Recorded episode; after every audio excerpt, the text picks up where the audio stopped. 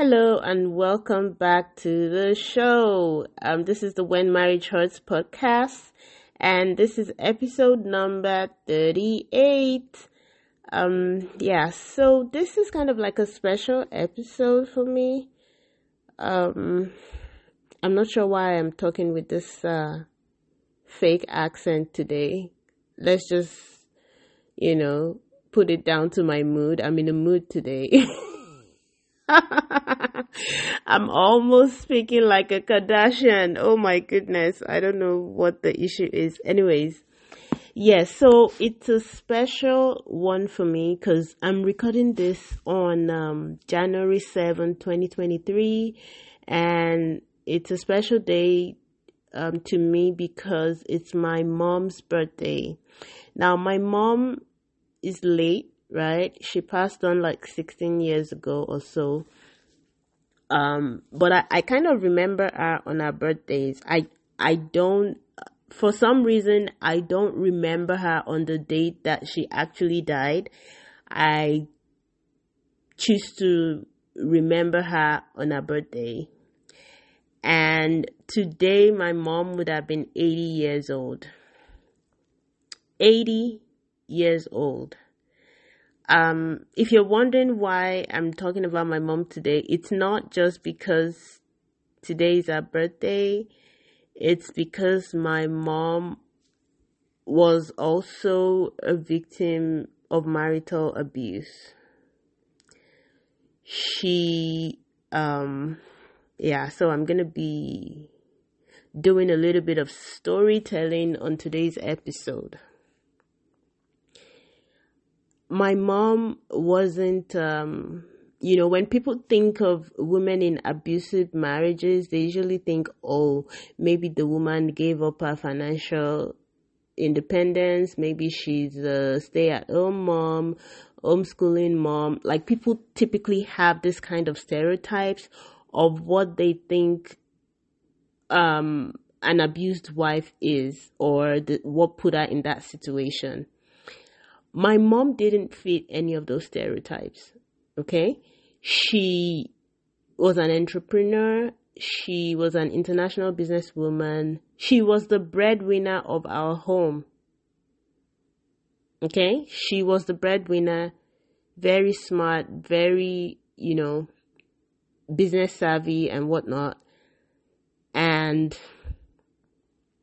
she was still a victim of abuse and she I I don't know if it ever I mean I was quite young. She had me when she was like 40 or 41 years old. I don't know if it ever crossed her mind that she living was a choice for her because if she had left she wouldn't have had issues um making money or anything like that. She already made the money. Okay? Um, but you know, I grew up in Nigeria and it's still till this day, leaving your marriage is something that's frowned upon. You know, now with the advent of social media and where, you know, people um are able to get news faster and we hear stories of women being killed by their spouses and stuff like that people's attitudes in Nigeria is starting to change a little bit.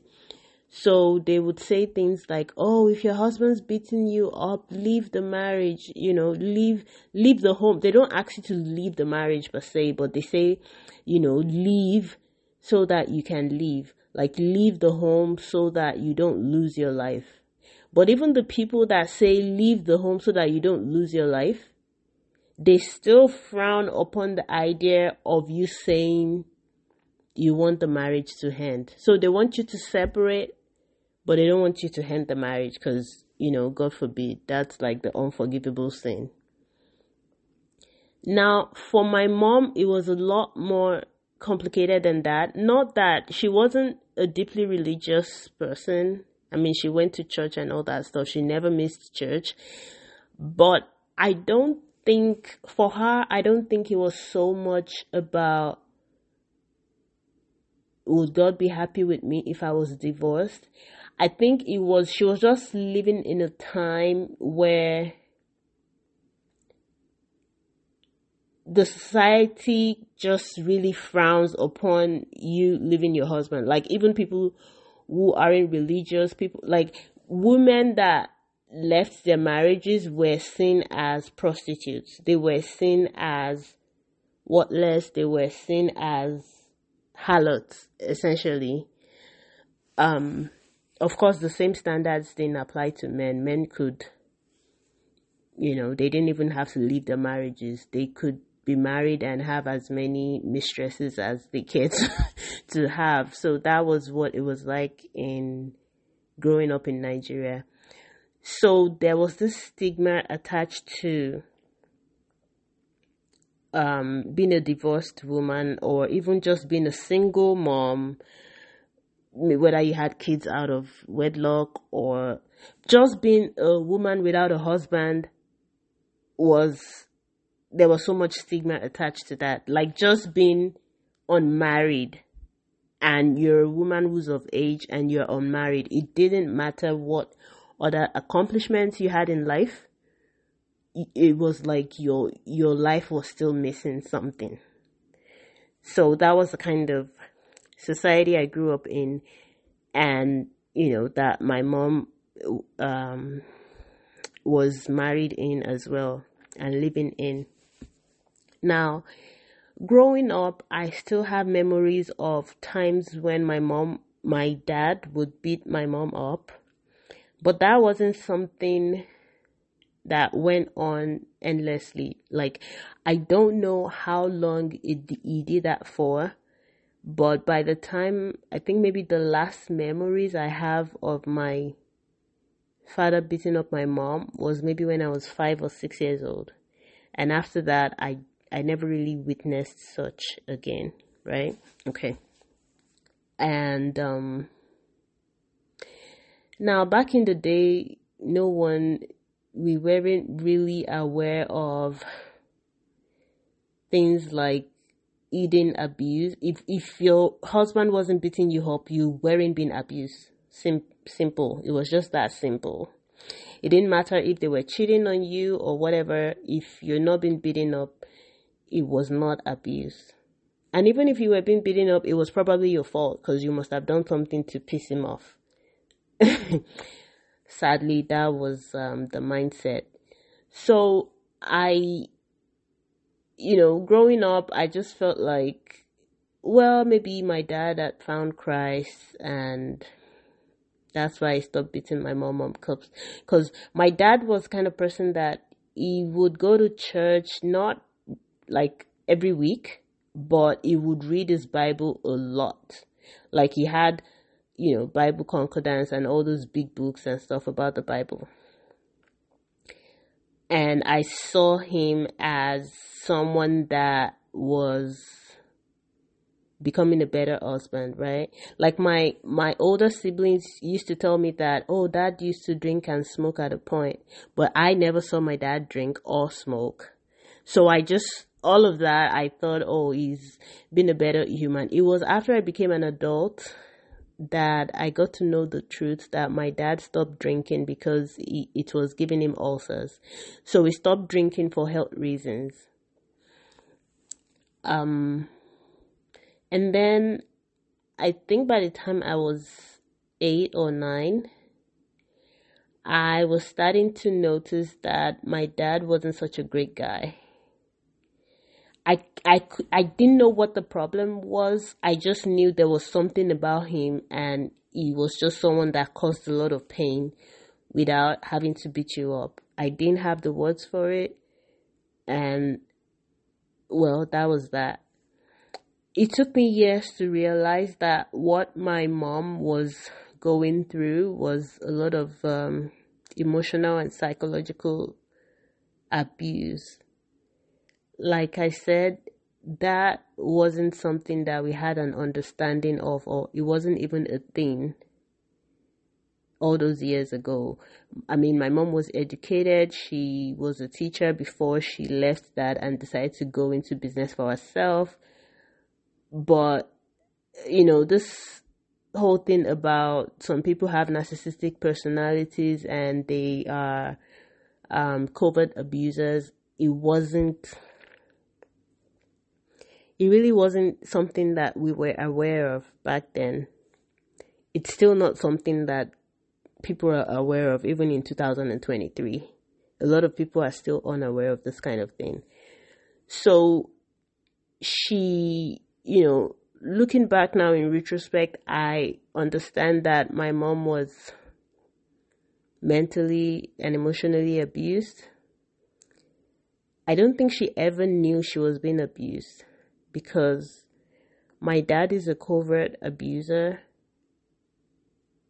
Um, is a covert narcissist actually.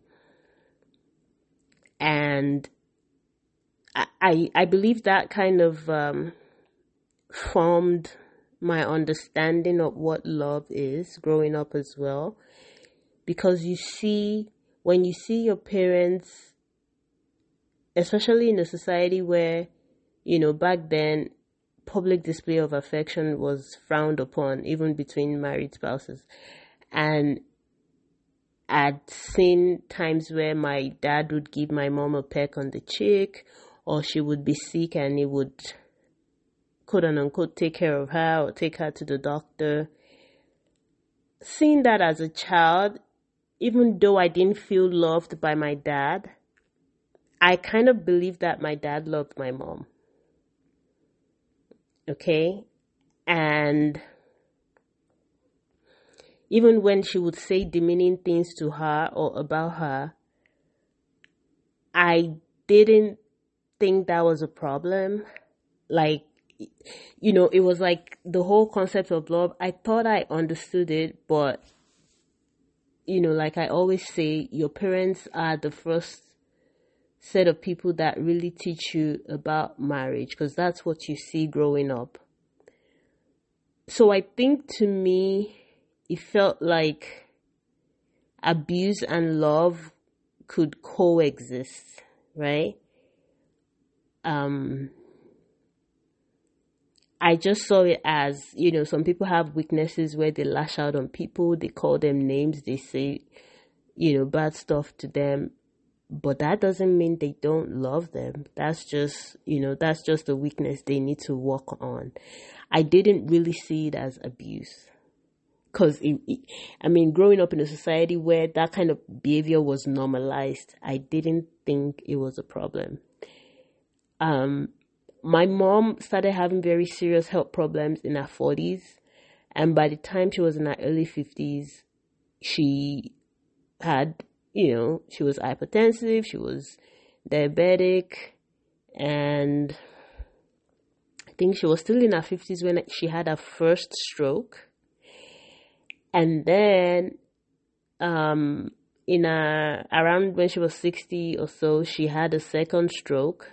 And, you know, these things happen over the years. So I, if I were to like go into very deep details, it would make for a really long podcast episode. Um, but what I'm telling you are, you know, what I consider the important details.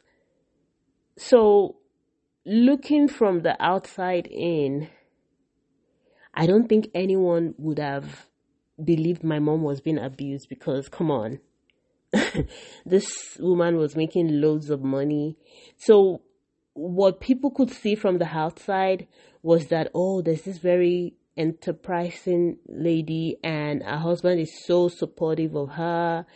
And I mean, they were like the dream couple if there was ever such a thing. Um, you know, they have great kids. We were doing well. I mean, growing up, not having, when I hear people say, I mean, we weren't like stinkingly rich, but we were quite comfortable. Um, not having food to eat in the house was never a thing in my house. In fact, if there's anything I remember is that, you know, food would usually go bad and we would throw it out in the garbage. Um, it wasn't off.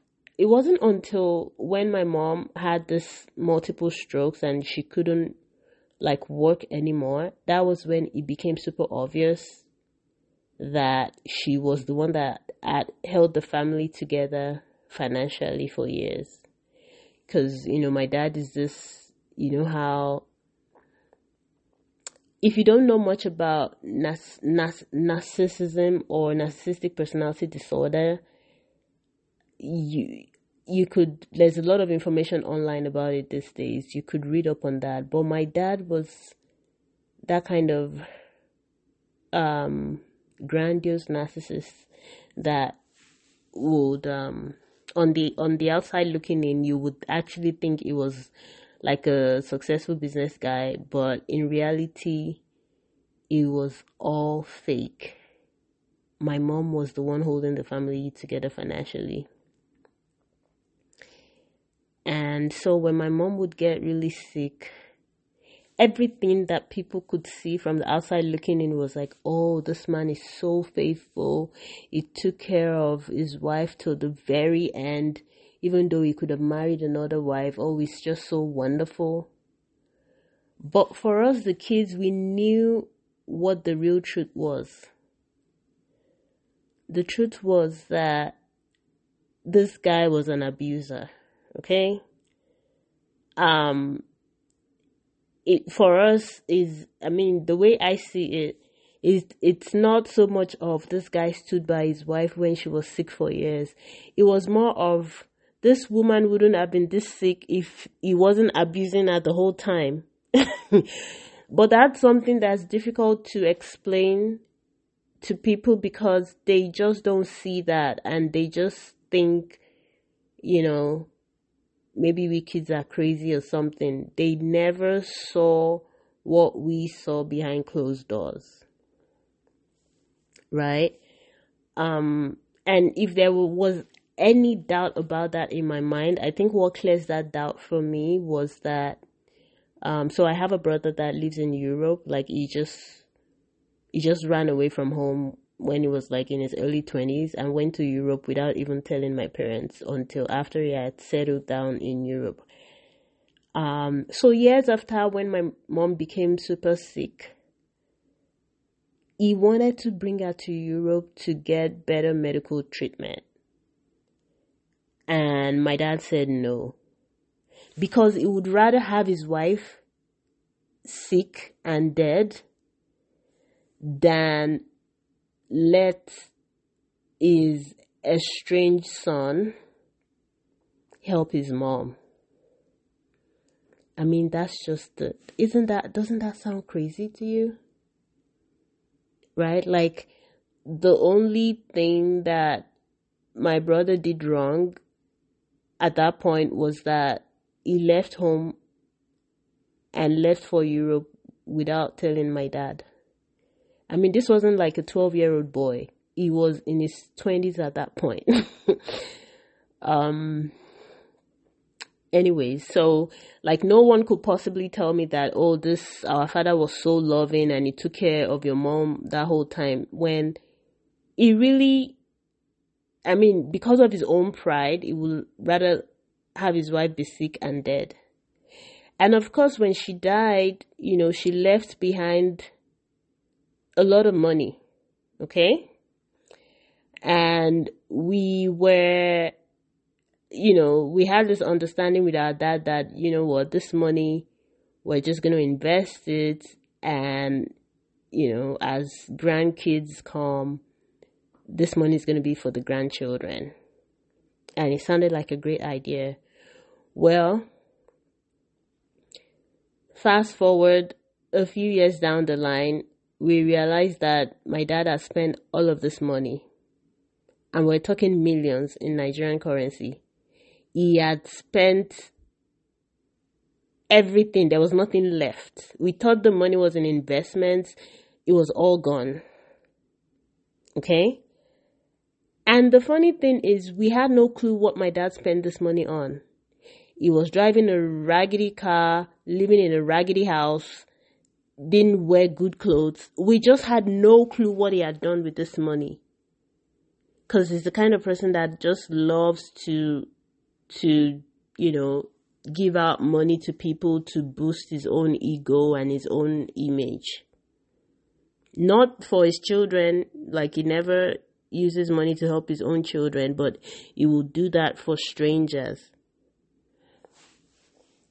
And that was truly heartbreaking for me.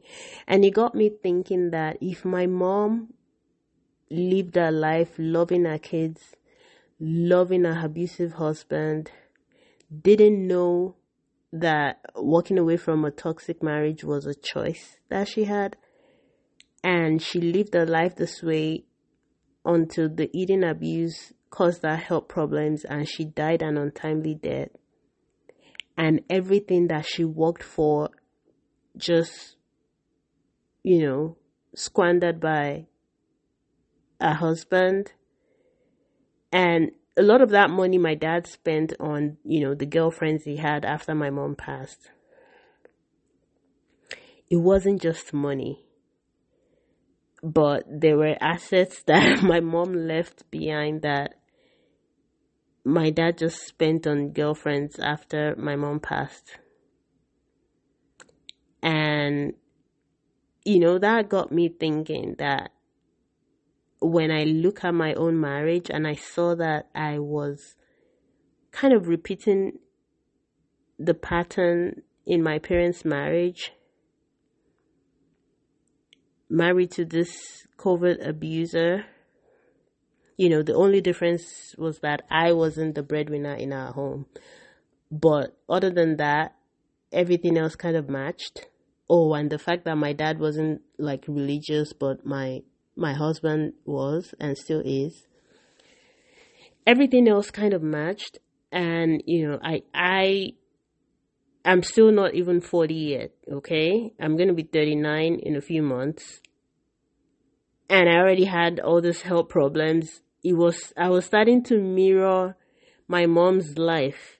I would go see doctors and they would ask questions like, "Oh, did your did your parents have a history of hypertension or diabetes and i'll be like yeah my mom and everything was just explained by family history family medical history it really took god opening my eyes to see that i wasn't just having these health problems because it ran in the family no I'm having these health problems because I'm in a marriage that is killing me slowly, like I'm dying slowly on the inside.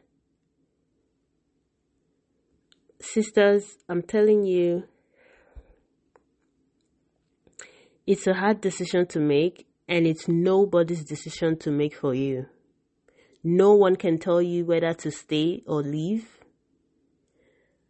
But as someone who has left, I'm telling you that 14 months after separation, I'm feeling better. My health is doing better.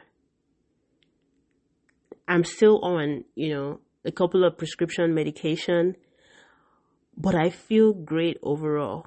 Now, do I have bad days? Do I have days that maybe I still cry in the shower because the dream of a wonderful marriage that I had was dashed? yeah, I still have those days, but you know what? They're getting fewer and fewer and far apart. I wake up now with such joy that I get to live. I, I, I don't, I'm not gonna die an untimely death like my mom. I'm not gonna go through life while I'm dead on the inside. I actually get to live and thrive. I actually get to enjoy being a mother. That is what brings me joy every day. It's it's it it hasn't been an easy journey. The journey isn't even over. I'm still on that healing journey. I'm just saying all of this to let you know that if you have the desire to leave but you don't see how it's going to happen yet, it's okay. If you have the desire to leave but it scares the, you know, life out of you, it's okay to be scared. No one does this stuff with a hundred percent confidence. Everyone is scared about decisions like this. So when you look at people who leave and years later they are thriving and you're like, oh, they're so strong, but I'm not that strong. Believe it or not, it was like walking through hell for them as well. In fact, I, I believe the reason many women stay after they've come to the realization that they are being abused is because staying in the abuse is just easier than trying to get out. Trying to get out seems like a lot of work. And it doesn't just seem like a lot, of work, it actually is a lot of work. Living in the denial is just a whole lot easier than trying to be truthful and authentic and say, this is toxic, this is doing me a lot of harm, I need to get out. That is a lot of work. And no one should be shamed for not being able to go through with the work, and no one should be condemned for going through with it. So, um, what was I talking about? I think I lost track there. but the point I'm trying to make is at a point I saw that I was re- repeating those patterns in my life because it got to a point before I separated from my husband. It got to a point where I was not only holding down a full time job, I was only, I was also doing a part time business, and it was just I was worn out, and my husband just didn't care but he told me never to quit that business. It was very um, clear about that. He did not want me to quit the business, but he wasn't ready to help me either. And I'm like, this is my mom's life I'm living. And she didn't get to live very long. She didn't get to see our grandchildren. I want to see my grandchildren. I want to play with my grandchildren. I want to have a better life. I don't want to die you know, keep living like I don't want to be like a living corpse. This has to end. And yeah, that was it for me. So today, as I remember my mom, I now I understand why there were times she couldn't be a good mom because she herself had been messed up by a marriage. And I'm grateful to God that I can be a better mom to my kids today, not because I'm so special, but because I don't have to parent my kids through the lens of the abuse that I'm experiencing. I can get healed and be healthy, not just for myself, but for my kids. I can show them that example that it's okay to walk away from a relationship that turns toxic. You staying is not evidence of your commitment to loving that person. No, it's not. Sometimes the best thing you can do for the person that you love is to walk away. And I think that's a good place to wrap up today's episode. Um, my mom would have been 80 today. I miss her. I I miss her even more when I had my own kids and I knew what it was to be like a mom and she wasn't there. Um, I just miss her. I miss our unconditional love. I miss so much about her. Anyways, I hope you have a wonderful week ahead. If you if if this podcast helps you at all, please let me know. Please let me know. You can shoot me a message on Instagram at when marriage hurts. You can shoot me a message on Facebook at when marriage hurts or just, you know, join the group um but I would really love to hear from you. And if you listen on Apple Podcast and this episode has helped you in any way, please, please leave us a review. When you do, um, Apple pays attention and they it kind of um, improves our visibility such that they show this podcast when people are looking for stuff on the internet about abuse in marriage um they are able to find this podcast a, a whole lot easier when you leave a review on Apple Podcasts. You don't have to use a real name, you could use a nickname, but by doing so, you would be helping some woman out there find the answers that she's been searching for. Um, I love you all. Do have a wonderful, wonderful week ahead. God bless you.